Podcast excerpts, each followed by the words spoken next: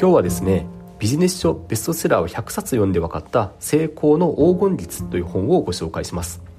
この本ですね表紙を見ていくとビジネス書100冊のポイントを徹底抽出成功者たちがしている厳選27の教えこの1冊あれば他はいらない全ビジネスパーソン必見働き方バイブルコスパ最強と書いてあるんですね。もう読む前から最高に期待が高まる本なんですけど一方でですね一つ読む前に不安に思ったことがあってそれ何かというと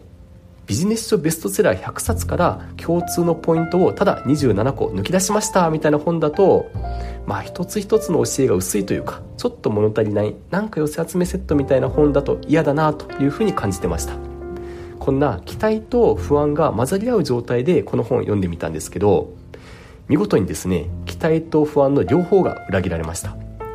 この本はビジネス書ベストセラー100冊から共通のポイントをただ27個に絞って抽出をしているなんて単純な本ではなかったんですね。そうではなくてベストセラーを100冊も読んでいくとおのずと見えてくるようなビジネス書同士の矛盾点を27個鋭く紐解いた本でした。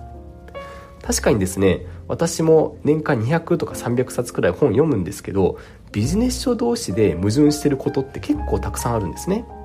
例えば結論から話せって書いてある本と結論から話すなって書いてある本ありますよね。こういった矛盾点を明らかにしているっていうのが今回ご紹介する本の面白いポイントかなと思います。その中で特に印象に残っているのが嫌なことは断れと主張している本と逆に嫌なことは断るなと書いてる本。この矛盾点ですね。でよく堀江貴文さんなんかの本読むと嫌だったら断ればいい。他人の言いなりで過ごすなんて時間の無駄だとこんな感じで主張されてますよね。一方で他の人が書いた本だとどんな依頼も断るな。断らないからこそ相手に信頼されて次の仕事ももらえるんだと主張されていたりします。こんな感じで一体どっちを信じればいいんだと頭を抱えたくなるんですね。ちなみに私は嫌だったら断ればいいっていう主張に一票投じたいんですけど多分ですね一般人の私なんかが偉い人に仕事振られた時に嫌です断りますなんて言おうものならもう結果って分かりきってますよね。なので多分誰でも嫌だったら断るっていう主張を貫くにはいかないんだろうなということで多分この主張を貫くためには2つ条件があるかなと思ってます。1つ目は他の人には真似できないような高いスキルを持っていること。2つ目はそのスキルがいろんな職場とか会社で必要とされていること。この条件を満たすスキルとか能力を持っていると自分の立場を強くできますよね。なぜならばもう替えが利かないのでその人にすがる以外ないわけですよね周りからすると。だから替えが利かないかつ多くの人に求められる力を持っていることこの条件を満たしている人が書いてる本は嫌なものはノーと言えばいいじゃんと主張してるわけです。